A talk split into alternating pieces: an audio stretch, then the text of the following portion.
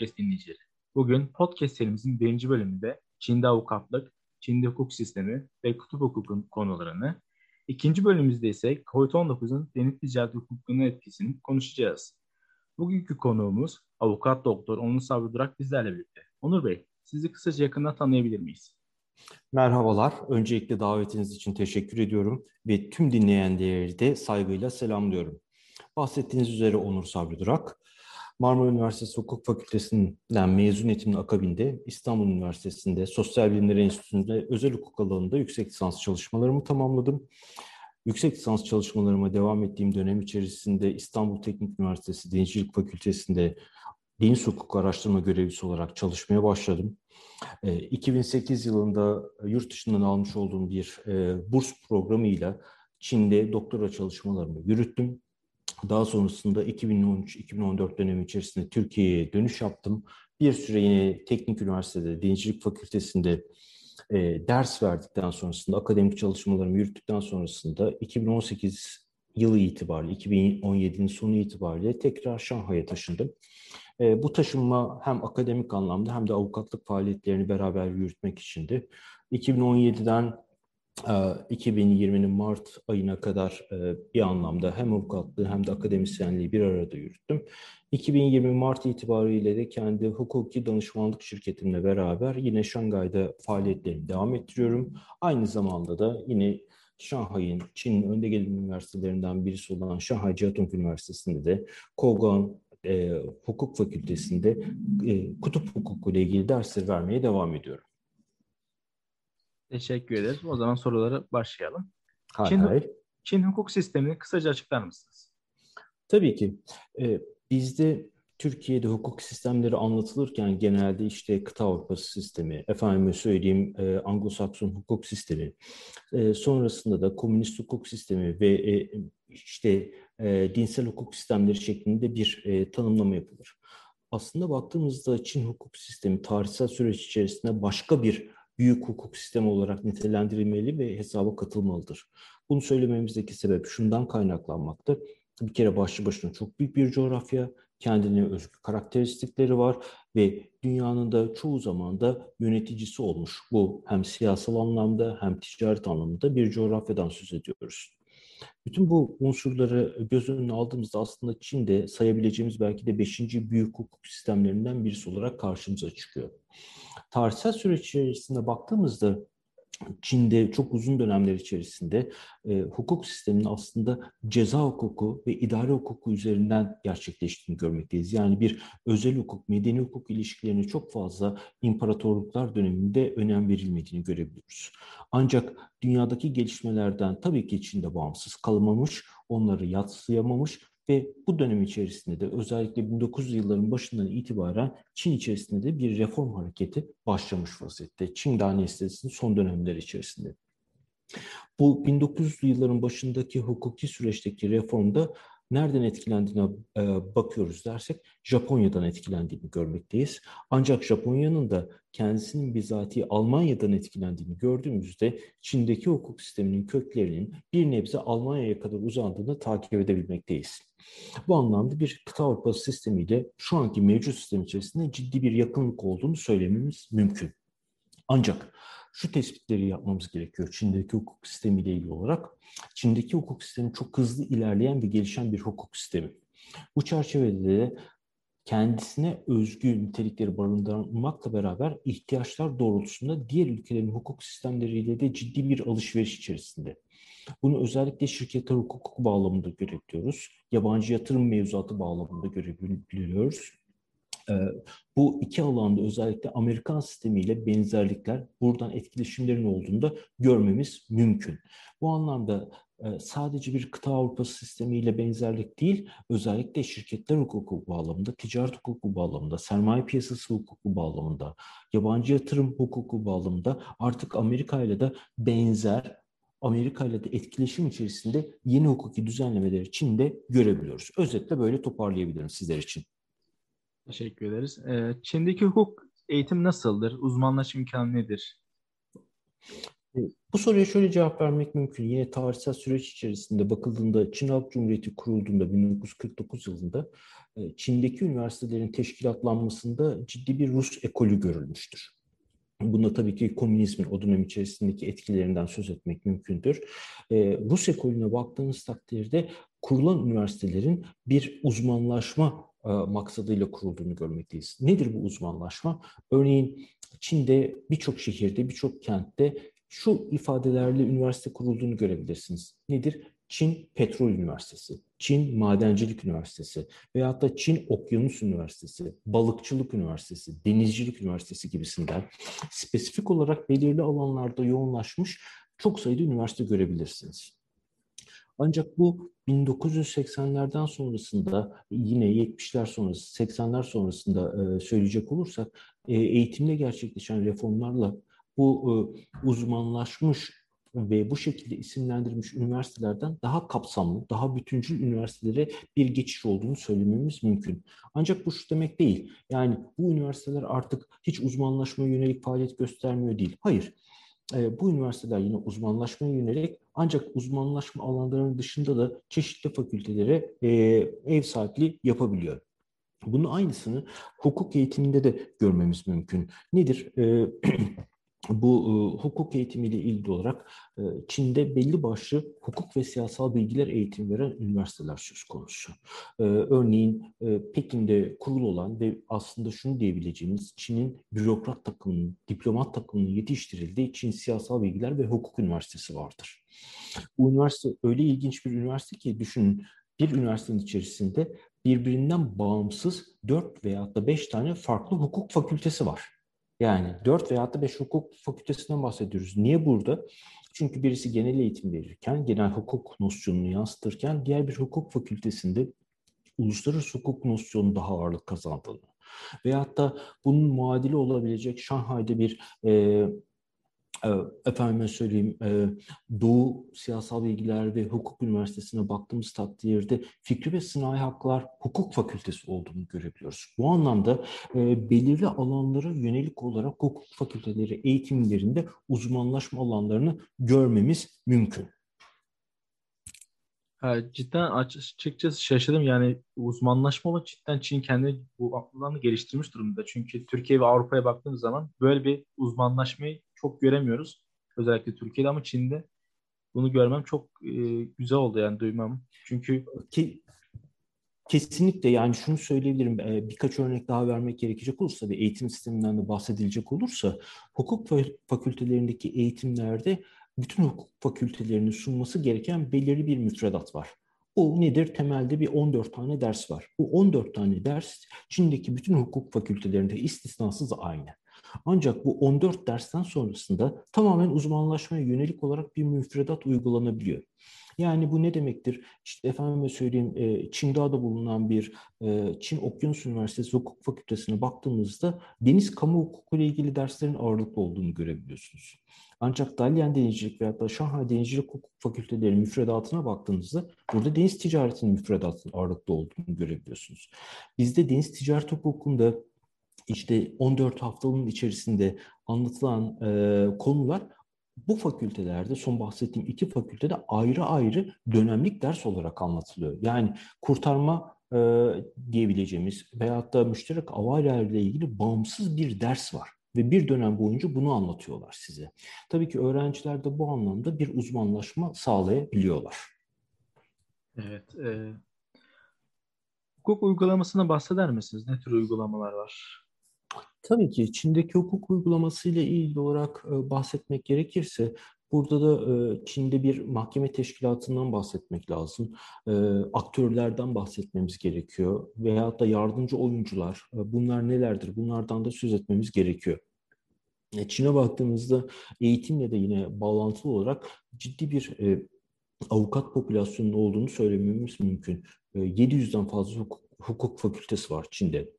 Bunların sayıda öğrenciden e, söz etmekteyiz. Tabii bu öğrenciler bizden biraz daha farklı olarak sadece hukuk alanında çalışmıyorlar. Çok ciddi sayıda hukukla bağlantılı olabilecek alanlarda çalışan hukuk fakültesi mezunu öğrencileri de görebiliyoruz. Buna gelmeden öncesinde mahkeme teşkilatına baktığımız takdirde Çin'de üç kademeli bir e, yargılama teşkilatından söz etmemiz mümkündür.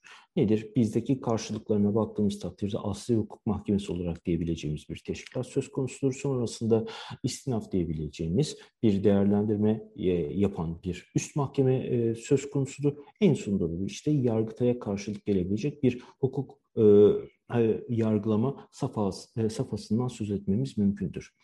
Ancak e, bizdekinden farklı olarak Türkiye ile karşılaştırdığımız takdirde e, şöyle bir durumla karşı karşıyayız. E, yargıda teknik ilkesiyle karşı karşıyayız. Bu şu anlama gelmektedir. Yani bir yargılamaya bir mahkeme teşkilatına baktığımızda aynı mahkemenin hem ceza davalarına hem de hukuk davalarına bakabildiğini görmekteyiz. Bu anlamda bir hukuk ve ceza mahkemesi ayrımı olmamaktadır. Mahkemelerde bu anlamda bir teknik ilkesiyle karşı karşıya olduğumuzu söyleyebiliriz. Ancak mahkeme sayısı bakımından Türkiye ile kıyaslanıldığında çok daha fazla mahkemenin kurulu olduğunu söylememiz mümkün. Ve sizlerin de malumdur son dönemde Türkiye'de mahkeme teşkilatında özellikle küçük ilçelerdeki mahkemelerin kapatılması suretiyle mevcut mahkemelerin sayısında bir azalma söz konusuyken Çin'deki duruma baktığımızda burada tabiri caizse kasabalara kadar inen bir yapılandırmanın olduğunu görebilmekteyiz hem nüfusun kalabalıklığı hem de hukuk hukuka olan ihtiyaç sebebiyle Çin'deki mahkemelerin sayısının arttığını görmekteyiz. Peki temel oyuncular kimdir diye sorduğumuzda şunları söyleyebiliriz. E, hakimlerden bahsetmemiz mümkün. Ancak hakimlerle ilgili olarak e, şunu ben özellikle dile getirmek istiyorum. Bizden nispeten farklı olarak bir hakimin hakimlik tabiri caizse koltuğuna oturabilmesi için mahkeme teşkilatında geçirmesi gereken süre oldukça fazladır. Nasıl? Bunu da izah etmek lazım.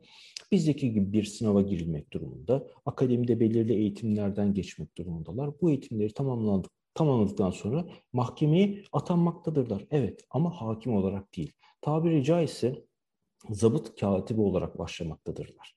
Ve bu aşamaları geçirdikten sonra mahkemede, yargılama safhasında belirli bir tecrübeyi edindikten sonrasında hakim olarak yargılama safhasında bizatihi rol oynayabilmektedirler. Hatta öyle ki e, bizim tabirimizde işte hakimlik, savcılık sınavını kazanmış, akademide eğitimini bitirmiş kişiler e, öncelikle e, kalemde başlamaktadırlar. Zabıt, e, efendim söyleyeyim, duruşma e, e, zabıtlarını tutmaktadırlar vesairedir. Bütün bu aşamalardan geçtikten sonra, tecrübe edindikten sonrasında yardımcı hakim olarak başlamaktadırlar. Ve e, gerçekten bir e, yargılama safhasında karar verebilecek hakim durumuna gelmeleri belki 10 seneyi bulabilmektedir. Bu anlamda Türkiye ile bakıldığında e, yargılamanın bütün safhalarında tecrübe etmiş insanları olarak hakim pozisyonuna geldiklerinde ve Türkiye'deki hakimlere göre biraz daha fazla tecrübe edindiklerini söylemem mümkün. Bu anlamda bir artıları olduklarını söyle, söyleyebiliriz. İkinci bir kısım tabii ki aktörler arasında savcılık makamından söz etmemiz mümkün. Ancak bu makam bizim klasik anlamda bildiğimiz e, savcılık e, iddia makamının biraz daha ötesine geçmektedir. E, Çince'de buna da e, özel bir isim vermekteler ve savcılık makamında da daha geniş yetkilerle donatılmış bir e, makam olduğunu görmekteyiz. Bu anlamda yargılamanın denetlenmesi, varsa e, hukuka aykırılıklar bunların incelenmesi, bunlarla ilgili müfettişlerin gönderilmesi gibi yetkileri de kapsayacak vaziyette bizim anladığımız savcılık makamının daha ötesine geçen yetkilerle donatılmış bir kurumdan söz ediyoruz. Ve tabii ki avukatlar. E, bu kadar çok hukuk fakültesi olduğu göz önüne aldığımızda ciddi anlamda e, bir avukat e, potansiyelinin olduğunu da görmemiz mümkün. Avukatlarla ilgili olarak temelde e, şunu söyleyebiliriz. Türkiye'den biraz daha farklı olarak e, serbest avukatlık yapanlardan söz edebiliriz. Bir de kurum içi avukatlık yapanlardan yani şirket avukatlığı vesaire yapanlardan söz edebiliriz. Bunların arasında şöyle bir ayrım söz konusu. Serbest avukatlık yapıyorsanız siz müvekkillerinizden dava alabilirsiniz. Onları uyuşmazlık çözüm mercilerinde bu mahkemeleri olabilir, tahkim olabilir, arabuluculuk olabilir, temsil edebilirsiniz. Ancak şirket avukatlığı yapıyorsanız şirket avukatları olarak sizin baroya gidip bu hususu bildirmeniz gerekiyor. Ve Bunu yaptığınız takdirde de sizin avukat kimliğinizde bir değişiklik yapılıyor. Ve siz sadece bu tarihten itibaren sadece o şirketle ilgili iş ve işlemleri yapabilir hale geliyorsunuz. Yani bir yandan e, bir taraftan da işte ben şirket avukatlığı yapayım ama kendi dosyam olursa da gideyim kendi dosyamı alayım, kendi müvekkilimde olsun diyemiyorsunuz. Bu anlamda serbest avukatlık yapanlar da şirket kurma avukatlığı yapanlar arasında ciddi bir ayrım yapılmıştır. Bu noktada Türkiye'den bir farklılık arz eder. Ancak e, başta da söylediğim gibi hukuk mezunları sadece bu işleri yapmakla sınırlı kalmıyorlar. Bunun dışında benim çokça kendi öğrencilerim içerisinden de var. Sigorta sektöründe çalışan, denizcilik şirketlerinde çalışan, efendime söyleyeyim e, benzer alanlarda çalışan çok ciddi sayıda e, lojistik sektöründe, taşıma sektöründe çalışan çok ciddi sayıda hukukçu da bulunmakta. Bu anlamda hukuk fakülteleri sadece e, bizdeki gibi dar kapsamlı değil, biraz daha fazla e, mesleki alanlarda hareket edebilecek şekilde mezun yetiştirmekte. E, bunları söyleyebiliriz. Peki bunların dışında efendime söyleyeyim hukuk uygulaması ile ilgili neler söylenebilir? Göze çarpan hususlar nedir? Benim için uygulama safhasında en fazla göze çarpan husus süreler oldu. Özellikle medeni yargılama ile ilgili olarak, medeni usul yargılaması ile ilgili olarak süreler oldu. Çünkü Çin'de ve bunun büyük ölçüde özellikle büyük şehirlerde uyulduğunu görüyoruz. Ee, bir yargılamanın tamamlanması için, bir davanın tamamlanması için maksimum süreler var. Örneğin bir e, medeni hukuk yargılaması ile ilgili olarak diyor ki, diyebiliyor ki usul kanunu şöyle bir dava bir sene içerisinde bitecek diyor. Ve e, genelde gördüğümüz olay da şu, evet yargılama safhası bir sene içerisinde bitiyor. Hakimlerin de buna çok büyük ölçüde uyduklarını görmekteyiz.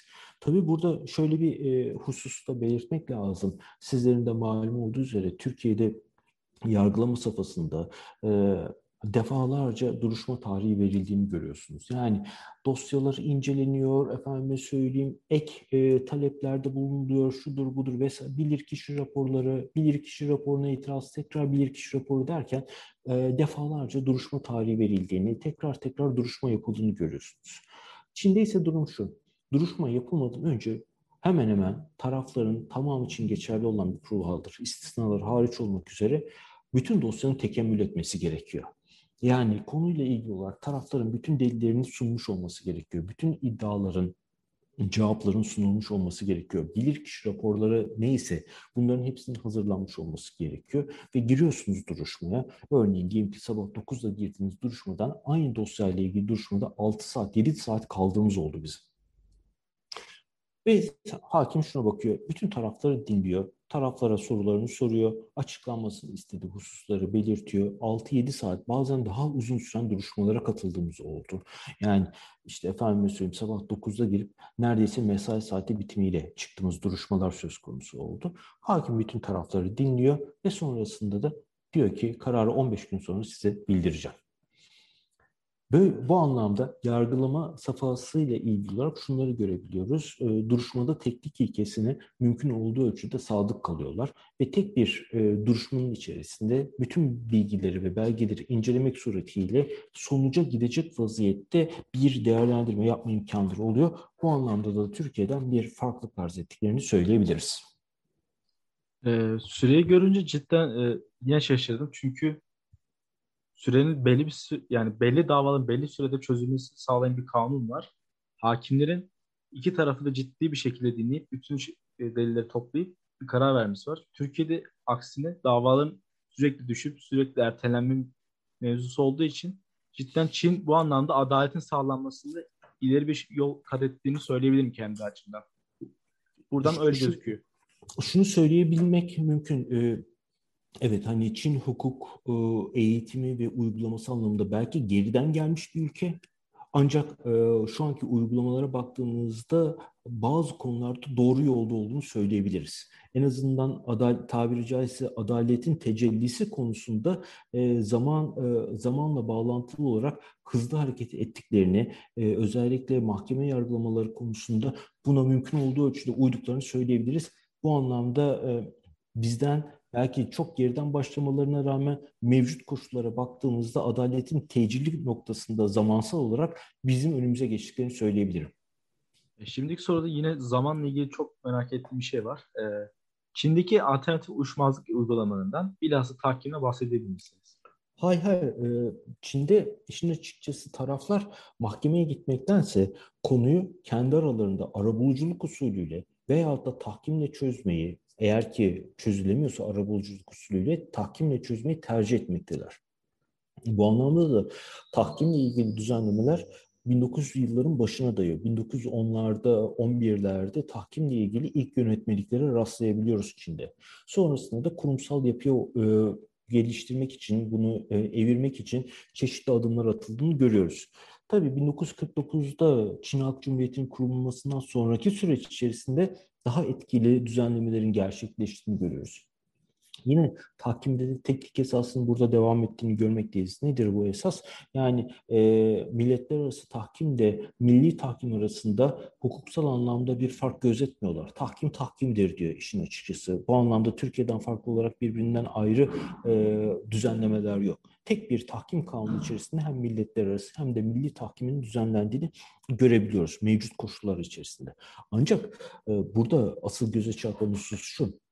Şu an Çin'de 200'den fazla tahkim merkezi olduğunu görüyoruz. Yani uyuşmazlıkların çözümü için mahkemelerden daha ziyade tahkim merkezlerinin e, faaliyette olduğunu görüyoruz. Tabii taraflar bu noktada da özellikle sözleşmeden doğan, tabii e, tahkimden söz ettiğimizde burada özel hukuktan doğan uyuşmazlıklar ağırlıkla karşımıza çıkacak. Veyahut da bazı hallerde idari, e, idarenin eylem ve işlemleri ve daha doğrusu idari sözleşmelerden kaynaklanan uyuşmazlıklar da ortaya çıkabilir. Ama 200'den fazla tahkim merkezinden söz ettiğimizde bu anlamda ciddi bir şey söz konusu. E, tahkim tecrübesi olduğunu görebiliyoruz. Ve bunların yüzden fazlasının milletler milletler arası tahkim yapmaya yetkili olduğunu, hakem panellerinin içerisinde yüzden fazlasında yabancı hakem olduğunu görmekteyiz ki ben de bunlardan birisinin hakem panelleri içerisinde bizatihi yer almaktayım. O panelin içerisindeki tek Türk vatandaşı olarak görev yapıyorum şu aşamada. Evet, e, Çin'de hukuk nereye doğru evrilmektedir? Çin'de hukuk nereye doğru evriliyor dediğimizde tabii şunu gözetmek lazım. Biraz önce de söyledim. Ee, Çin'de bizim anladığımız e, manada hukukun gelişimi belki 1970'lerden 80'lerden sonra söz konusu oldu. Dışı açılım politikalarıyla beraber, serbestleşme politikalarıyla beraber 1990'lardan sonrasında ciddi bir e, mevzuat değişikliğine gidildiğini söyleyebiliriz. Öyle ki yani 1992'ye kadar baktığımızda çok ciddi e, sayıda kanun yapılmadığını görüyoruz. Yani daha ziyade e, hukuki düzenlemelerin bir politik araç olarak kullanıldığını, daha ziyade e, efendime söyleyeyim kanunlardan e, veyahut da ikinci düzenlemelerden ziyade siyasal e, otoritelerin bununla ilgili verdiği talimat ve emirnamelerle işlerin yürütüldüğünü görüyoruz. 90 sonrası, 92 sonrası e, açılma politikaları, 2001'de Dünya Ticaret Örgütü'ne girmesiyle birlikte Çin Halk Cumhuriyeti'ndeki ciddi bir kanunlaştırma hareketini görebiliyoruz.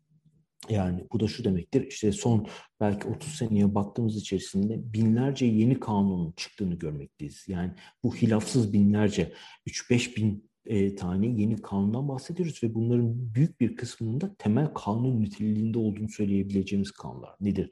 İşte şirketler kanunu sıfırdan girmiş vaziyette. E, çok yakın tarih olarak bakıyoruz işte medeni kanun işte efendim söyleyeyim geçtiğimiz sene itibariyle yürürlüğe girdi. Yabancı yatırım kanunu geçen sene yürürlüğe girdi. Tahkim kanunu vesaire gibisinden bu anlamda temel kanunlarda son 30 sene içerisinde çok ciddi bir ivme görülüyor. Tabii bunun iyi ve kötü tarafları var. Nedir iyi ve kötü tarafları diye baktığımızda e, kanunlaştırma hareketinin Çin'de kamuoyunda yanlış bilindiği şekilde işte ve sadece siyasal otoritelerin emir ve talimatnameleriyle hareket ediyorlar şeklindeki bir öngörüden, bir anlayıştan hakikaten bir hukuk devletine daha doğru bir evrilme hareketinin olduğunu görebiliyoruz. Ancak çok sayıda yeni kanun olması demek uygulayıcılar bakımından da sorunları beraberinde getiriyor. Özellikle küçük yerlerdeki, ilçe seviyesinde ve benzeri gibi yerlerdeki hakimler ve avukatlar bakımından hem mevzuatın takibi konusunda hem de bunların yeknesek uygulanması konusunda sorunların olduğunu da söylememiz mümkün. Ancak uygulamada hiçbir sorun olmadan her şeyin böyle gülük gülistanlık gitmesini beklemek de zaten hukukun doğasına aykırı bir durum. E, bu da aslında iyi bir şey. Niye? Çünkü uygulamada çok sorunla karşılaşıyorlar. Uygulamada sorunları gördükleri müddetçe de bu kanunlarla ilgili düzenlemeleri de tekrar tekrar gündemlerine alabiliyorlar. Bu da belki de e, hani buradaki kötü bir durumdan iyi sonuçların çıkartılarak hukuk sisteminin ve kanunların daha iyi bir hale getirilmesi konusunda ciddi bir adım olarak karşımıza çıkıyor. Evet. E, şimdiki sorumuz ise e, kutup hukukundan bahsetmiştiniz bize kendinizi tanıtırken. Evet. Bunun içinde kutup bölgelerini açıklar mısınız? Kutup bölgeleri nedir? Tabii ki e, aslında benim kutup hukukuyla haşır neşir olmam da yine e, Çin'de çalışmalarım, doktora çalışmalarımı yürüttüğüm bir döneme denk geldi. E, bir Türk öğrenci olarak e, hani kutup hukukuyla vesaireyle nasıl bir ilgimiz olduğu da aslında bu bana Çin'in katkılarından birisi. E, Çin'de bir uluslararası hukuk akademisine katıldığım dönemde sizlerin de malumudur Lahey'de bir uluslararası hukuk akademisi vardır. Yaz döneminde dersleri vermektedir. Onun ikiz kardeşi de Çin'dedir, Xiamen'dedir. Yine e, Uluslararası Adalet Divanı tarafından desteklenmekte. Orada ders aldığım bir dönemde e, kutup hukuku ile ilgili olarak bir ders almıştım. Işıklar içinde uyusun King's College'ın eski dekanı David Karen Hoca geçen sene vefat etti. O bana anlatmıştı kutup hukuku konusunu. O zamandan da bir beri dikkatimi çekiyordu. Tabii kutup hukukundan bahsetmeden önce neden kutuplar olduğu sorusuna bir cevap vermemiz gerekiyor. Çünkü hani biz baktığımız takdirde orta enlemlerde yer alan bir ülke olarak neden kutuplar bizi alakadar ediyor? Veyahut da kutuplar insanlığı neden alakadar etmeli sorularına önce bir cevap vermemiz lazım ki sonra kutup bölgelerine geçebilelim. Ee, dediğim gibi hani bir Türk vatandaşı olarak, Türk öğrencisi olarak e, o tarihe kadar, ders aldığım döneme kadar kutuplar benim de ilgimi çekmiş miydi? Çekmemişti. Ancak gördüm ki e, kutuplardaki değişimlerin insanlar üzerindeki etkisi, iklim değişikliği üzerindeki etkisi, sualtı kaynakları, su ürünleri üzerindeki etkilerini vesaireleri göz önüne aldığımızda bu hepimiz için kaçınılmaz olarak göz önüne almamız gereken hukukçular olarak da bizim de belki çalışma yapmamız gereken bir alan olarak karşımıza çıktı. Ee, yine bunlara ek olarak özellikle e, kutup bölgelerinde buzların erimesiyle beraber e, yeni e, su altı, daha doğrusu e, doğal kaynakların ortaya çıkması, enerji kaynaklarının ortaya çıkması, e, yeni ulaştırma yollarının ortaya çıkması ve e, yine buzların erimesine bağlı olarak çeşitli e, bölgesel güvenlik konularının ortaya çıkması sebebiyle kutuplar benim de 2010'lu yıllardan itibaren ilgimi çekmeye başladı. Peki kutup bölgeleri dediğimizde yani niye bundan söz ediyoruz veyahut da neleri kapsamalıdır diye baktığımızda aslında kutup bölgelerinden söz ettiğimizde tek bir bölgeden bahsetmiyoruz. Birbiriyle benzer nitelikte ancak fazlasıyla farklar olan iki ayrı bölgeden söz ediyoruz. Birisi Kuzey Kutup Bölgesi diyebileceğimiz Arktik, diğeri ise Güney Kutup Bölgesi diyebileceğimiz Antarktik bölgesinden söz ediyoruz. Ee, Arktik bölgesine baktığımızda aslında e, iki kavramla karşı karşıyayız. Birisi Arktik, birisi de Arktik Okyanusu diyebileceğimiz iki tabir söz konusu. Arktik'ten söz ettiğimizde Kuzey Kutbu'nun çevresindeki ülke, ülkeleri anlatmaya çalışıyor bu. Ee, yani e, Arktik dairesi içerisinde kalan ülkelerden söz, et, söz etmek durumundayız ki bunlara birazdan kısaca temas etmeye çalışacağım zaten. Bir de Arktik Okyanusu var. Yani Arktik bölgesine baktığımızda, Arktika'ya baktığımız takdirde aslında buzlarla kaplı bir deniz alanına söz etmekteyiz. Yani burada aslında bir deniz alanı var ancak buzlarla kaplı vaziyette. Arktik'in tam olarak karşısına baktığımızda ise yani e, burada e, dil bilimsel olarak da öyledir. Antarktika ile karşı karşıyayızdır. Antarktika demek aslında Arktik'in tam karşısı anlamına gelmektedir. Dil bilimde de. Etimolojik olarak da. Ee, Antarktika ile ilgili Antarktik ve Antarktika terimlerini burada tanımlamamız gerekiyor. Antarktik e, kavramına baktığımızda Antarktik de Güney Kutup bölgesi e, ne görmekteyiz. Yani e, Antarktik dairesinin güneyindeki her şey demektir. Antarktik'ten söz ettiğimizde buna kıtalar girmektedir, adalar girmektedir, e, işte efendim söyleyeyim e, deniz buz örtüsü girmektedir vesaire vesaire. Antarktika'dan yani sonu A ile bitene baktığımız takdirde ise burada bir karasal yapıdan söz etmekteyiz. Yani jeomorfolojik olarak orada bir kıta vardır ve kıtasal e, varlığından söz ettiğimiz takdirde ise Antarktika ifadesini kullanmaktayız. Tabii e, bu iki ifadeyi kullanıyoruz ama bunu hani e, bu coğrafi ifadelerin yanı sıra bir de hukuki olarak bunları tanımlamaya çalışmamız lazım. Yani evet Arktik bir coğrafi tanım yapılıyor, Antarktik bir coğrafi tanım yapılıyor ama hukuki olarak bunları nasıl tanımlayabileceğiz diye sorduğumuzda bunlarla ilgili olarak özellikle uluslararası sözleşmelere başvurmamız gerekiyor.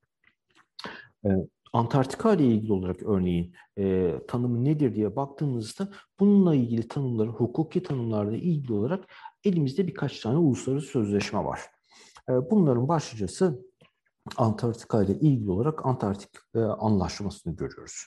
E, ilgili hükmüne baktığımız takdirde Antarktik ile ilgili olarak şu ifadeyi kullanıyor. 60 derece güney enleminin güneyinde kalan bölgedir demekte. Bu bir tanım olarak karşımıza çıkıyor.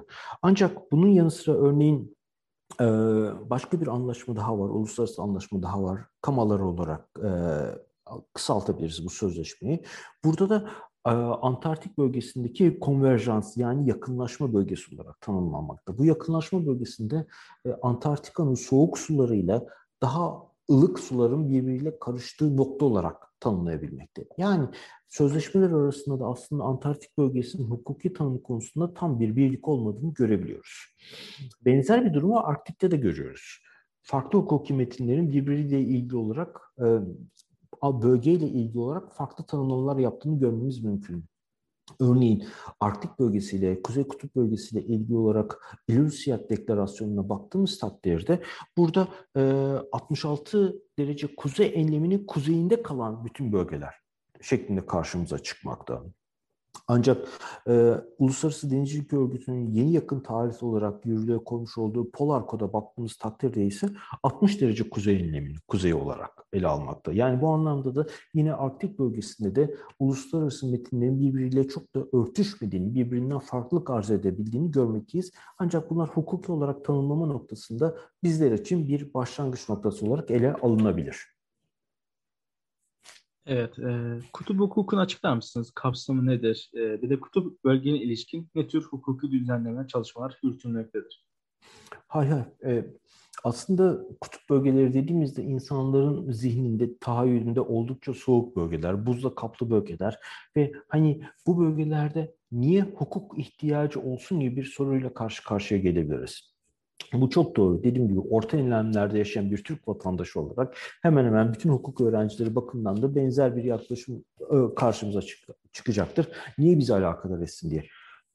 Nispeten doğru bir yaklaşımda diyebiliriz. Belki bundan 30 sene öncesine kadar vesaire. Ama artık insanlığın karşılaşmış olduğu bütün insanlığı alakadar eden temel problemlerle karşı karşıyayız. Nedir bu temel problemler? Bunlardan birincisi iklim değişikliği. İklim değişikliğinin en fazla vurduğu ve ardıl etkilerinin görülmeye başladığı bölgeler kutup bölgeleri. Şimdi bu etkiler sadece kutup bölgelerinde kalmayacaktır. Buzların erimesine baktığımız takdirde buzların erimesinin beraberinde getireceği ve bütün insanlığı etkileyecek diğer olaylar vardır. Burada bir zincirleme olaylar halkasından söz etmemiz mümkündür. Neden? Buzların erimesiyle beraber deniz seviyesinde bir yükselmeden söz edebiliriz. Bu yükselmeyle birlikte e, bazı coğrafi bölgelerin, bazı ülkelerin e, dünya yüzeyinden kaybolması riski karşı karşıya kalınacaktır. Peki o ülkelerde, ada ülkelerinde yaşayan insanlar ne yapacaktı? E bu insanlar başka yerlere göç etmek durumunda kalacaktır. Bir uluslararası göç hareketini de tetikleyecektir gibisinden düşündüğümüzde aslında bütün dünyayı alakadar edebilecek bir e, olaylar zinciriyle yakından bağlantısı olduğunu görmekteyiz kutup bölgelerinde. Bunun yanı sıra e, Özellikle buzların erimesine bağlı olarak Arktik'te, Kuzey Kutup bölgesinde deniz altındaki kaynakların, enerji kaynaklarının, doğalgaz, petrol gibi veyahut da diğer madenler, kıymetli madenlerin çıkartılması çabalarıyla karşı karşıyayız. Hal böyle olunca bölgeler üzerinde, bu alanlar üzerinde bir egemenlik tartışmasını e, görmekteyiz.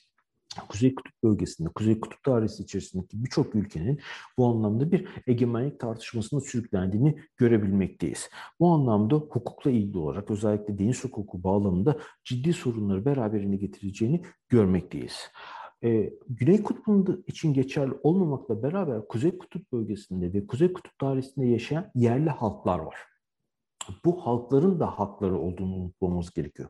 Bunların kendilerine ait dilleri, kendilerine ait kültürleri, kendilerine ait bir birikimleri söz konusu. buzların erimesiyle birlikte bu bölgelerin ticarete açılması ve benzeri gibi e, faaliyetler yerli halkların haklarını da etkilemekte. Veyahut da onların kültürlerini olumsuz olarak etkileyebilmekte. Yine e, belki hiç böyle aklımıza gelmeyecek vaziyette ama bu yerli halkların kendilerine özgü çeşitli tedavi yöntemleri söz konusu ve bunların patentlenmeleri söz konusu. Yani bu anlamda e, hiç düşünemeyeceğimiz bir şekilde bölgede fikri ve sınai haklarla ilgili olarak da aslında ciddi bir şeyden söz ediyoruz. E, hukuki korumanın ihtiyacından söz etmemiz mümkün. Buzların erimesine bağlı olarak bu birçok denizci bakımından ve deniz hukuku çalışan bakımından önemli olarak karşımıza çıkmakta. Ee, yeni ulaştırma yollarının, taşımacılık yollarının ortaya çıkması, kuzeydoğu ve kuzeybatı geçişlerin açılması sebebiyle özellikle Asya'dan Avrupa'ya giden e, deniz yolu taşımacılığı ilgili yeni bir yolun ortaya çıkması tüm denizcilik sektörünü ve deniz hukuku çalışanları yakından alakadar etmekte. Bu anlamda e, ciddi e, bir konu kapsamı içerisinde kutup hukuku çalışmak artık mümkün hale gelmiştir. Dediğim gibi bunu iklim değişikliğinden tutun, çevrenin korunmasından tutun, e, enerji hukukundan tutun, e, denizde güvenlikten tutunuz. Efendime söyleyeyim doğal kaynakların çıkartılması, e, bölgede turizm faaliyetleri, taşımacılık faaliyetlerine kadar çok geniş bir alan içerisinde hukuk konuları artık karşımıza çıkacaktır ve bu anlamda hukukçuların çalışması gerekecektir. Evet, e, kutup bölgene ilişkin uluslararası örgütler var mıdır? Nasıl çalışırlar? Buralarda çalışma imkanları ve özellikle Antarktik Anlaşma Sekreteryası'nın staj yapma ve çalışma imkanından söz eder misiniz? Hay hay memnuniyetle. E, bahsettiğim üzere iki ayrı kutup bölgesi mevcut. E, iki ayrı kutup bölgesinin e, coğrafi özelliklerinin farklı olması sebebiyle hukuki özellikleri de birbirinden far, e, farklılık arz ediyor. E, bahsetmiştim biraz önce hatırlarsınız Arktik bölgesinde bir e, aslında biz neden söz ediyoruz? Buzla örtülü bir deniz bölgesinden bahsediyoruz. Ancak Antarktika bölgesinde ise bir kıtadan söz etmekteyiz. Hal böyle olunca Kuzey Kutup bölgesindeki rejimi şöyle bir anlamak lazım. Ortada deniz, çevresi devletlerle sarılı. Antarktika'ya baktığımızda ise ortada bir kıta var, çevresi denizlerle çevrili vaziyette. Yani birbiriyle tamamen ters bir yapı söz konusu. Hal böyle olunca bu bölgelere ilişkin uluslararası örgütlerin yapısı da birbirinden farklılık arz edecek. Nedir? Antarktika'ya baktığımız takdirde Antarktika ile ilgili olarak Antarktik Anlaşması e, temelinde kurulmuş bir e, yapıdan söz etmekteyiz. 1950'lerin sonuna dayanmaktadır. E, bu daha öncesinde e, müstakil bir sekreterliği olmaksızın faaliyet gösteriyordu. Daha önce her iki senede bir Antarktika Anlaşması istişare toplantısı e, üye devletlerin birisinde alfabetik sıraya bağlı olarak toplanmaktaydı ve Antarktika ile ilgili düzenlemeleri yapmaktaydı. Antarktika Anlaşması'nın temelinde 12 tane devlet vardır. Sonrasında diğer e, başka katılan ülkelerle beraber e, daimi statüde e, çalışan ülkeler ve e, daimi statü olmayan üye ülkelerden söz edebiliyoruz. Şu anda toplam e, üye sayısı 29 artı 25 olacak. 29 tanesi daimi, 25 tanesi daimi olmayanlar olmak üzere toplam 54 tane ülke Antarktik anlaşmalar sistemine dahildir. Bunlar dediğim gibi daha öncesinde her iki senede bir toplanıyordu. Ancak ilerleyen dönemde bu işlemlerin yürütülmesi için daimi bir sekreterlik kurulması ortaya ihtiyacı ortaya çıktı.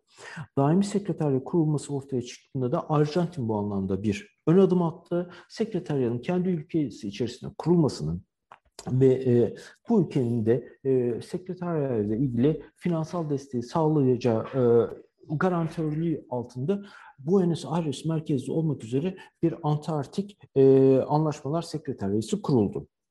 Ben de 2017 yılında e, bu kurumda Antarktik Anlaşmalar Sekreteriyası'nda çalışma fırsatı yakalamıştım. E, tabii o dönemde İstanbul Teknik Üniversitesi'nde çalışmaktaydım.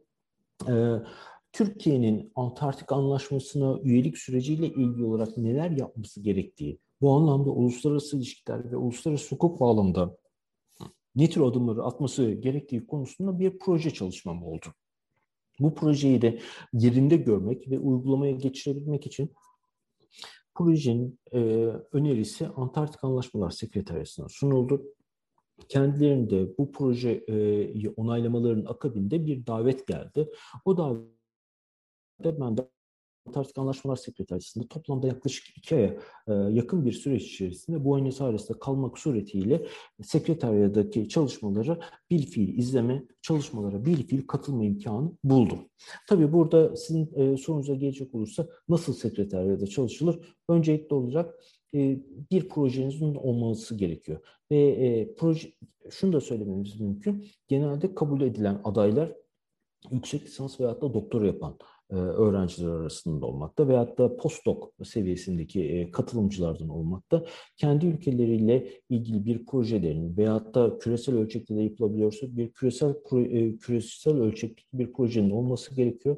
Bunlar sunuluyor. Sunulduktan sonrasında da eğer kabul gelirse bir staj imkanı yaratılıyor ve tabii dinleyenler açısından önemlidir. Buradaki staj imkanı da ücretli bir stajdır. Yani oraya gittiğiniz takdirde e, tamamen e, efendime söyleyeyim bütün masrafları siz karşılamıyorsunuz. Oranın size vermiş olduğu cüzi de olsa bir e, şey söz konusu. E, ücret söz konusu. Bu ücretle beraber en azından konaklama masraflarınızı vesaireyi karşılama imkanınız olabiliyor. Bu anlamda birçok e, uluslararası örgütlerden farklılık gösteriyor. Bir ücret, e, stajyere ücret ödemesi noktasında da farklılığı var. E, diğer bir örgüt, e, efendime söyleyeyim, Antarktik bölgesiyle ilgili olarak e, yani hangi örgütlerden bahsedebiliriz diye baktığımızda e, bölgeyle ilgili çalışma yapabilen aslında e, hani Commission for the Conservation of the Antarctic Living Resources diyebileceğimiz, e, efendime söyleyeyim, e, Antarktika bölgesindeki e, canlı yaşamın e, korunması ile ilgili, muhafazası ile ilgili bir komisyon var. Bundan söz edebiliriz. Veyahut da yine Antarktika araştırmaları ile ilgili bir bilimsel araştırma komitesi var. Bundan söz etmemiz mümkün. Ee, bunlar Antarktika ile ilgili diğer uluslararası örgütler olarak karşımıza çıkıyor.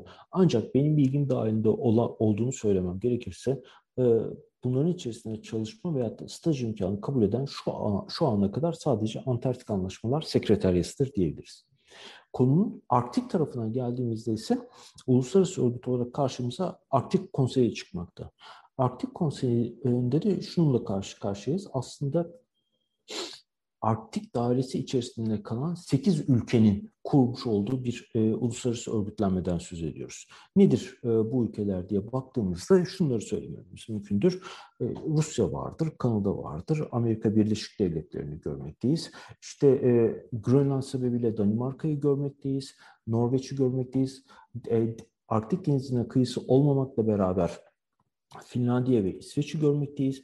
Bir de çok ilginç vaziyette e, kendisine ait küçük bir adanın tam Arktik dairesi üzerinde kalması sebebiyle İzlanda'yı görmekteyiz. Yanlış hatırlamıyorsam e, adanın ismi de Grimsey adası olacaktı. Tam böyle Arktik dairesinin üzerinden geçiyor. Eğer o ada olmamış olsa, İzlanda'nın kuzeyindeki bu ada e, olmamış olsa İzlanda e, Arktik Konseyi'nin üyesi olmuyor. Minicik bir ada, o minicik ada sebebiyle de İzlanda Arktik Konseyi'ne dahil olmuş vaziyette. Ee, buradaki staj imkanlarına bakıldığında veyahut da çalışma imkanlarına bakıldığında Arktik Konseyi e, Antarktik Anlaşmalar Sekreteriyası kadar müstakil bir yapıda ilerlemiyor. Ve e, buradaki e, teşkilatlanmaya baktığımız takdirde e, aldıkları kararlar veyahut da yaptıkları çalışmaların daha ziyade bir e, merkezi uluslararası örgütlenme yapısından ziyade üye olan devletlerin uzlaşısıyla hazırlandığını görmekteyiz. Yani Antarktik Anlaşmalar Sekreteryası'nda şunu görebiliyoruz. Merkezi bir yerde bir sekreterya var, orada çalışanlar var ve onlar bu e, günlük idari işleri takip ediyorlar. Arktik Konseyi'ne baktığımız takdirde ise e, bunların bağımsız olarak bir sözleşme hazırladığını, örgüt olarak sözleşme hazırladığını görmüyoruz. Hayır, ne yapılıyor? İşte Arktik Konseyi'ne üye olan devletler bir araya geliyorlar, bir hukuki metin üzerinde anlaşıyorlar ve bunu yayınlıyorlar.